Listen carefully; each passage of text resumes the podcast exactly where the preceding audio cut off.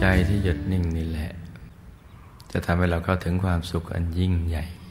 ที่ไม่มีประมาณ ความทุกข์ทั้งหลาย ความตึงเครียดหรือปัญหาเนี่ยมันจะหมดไปเมื่อใจหยุดนิ่งอยู่ภายใน ตั้งมัน่นเมื่อใจมีความสุข สดชื่น มันก็จะเคลื่อนเข้าไปสู่ภายใน เคลื่อนไปด้วยตัวมันเองนั่นแหละ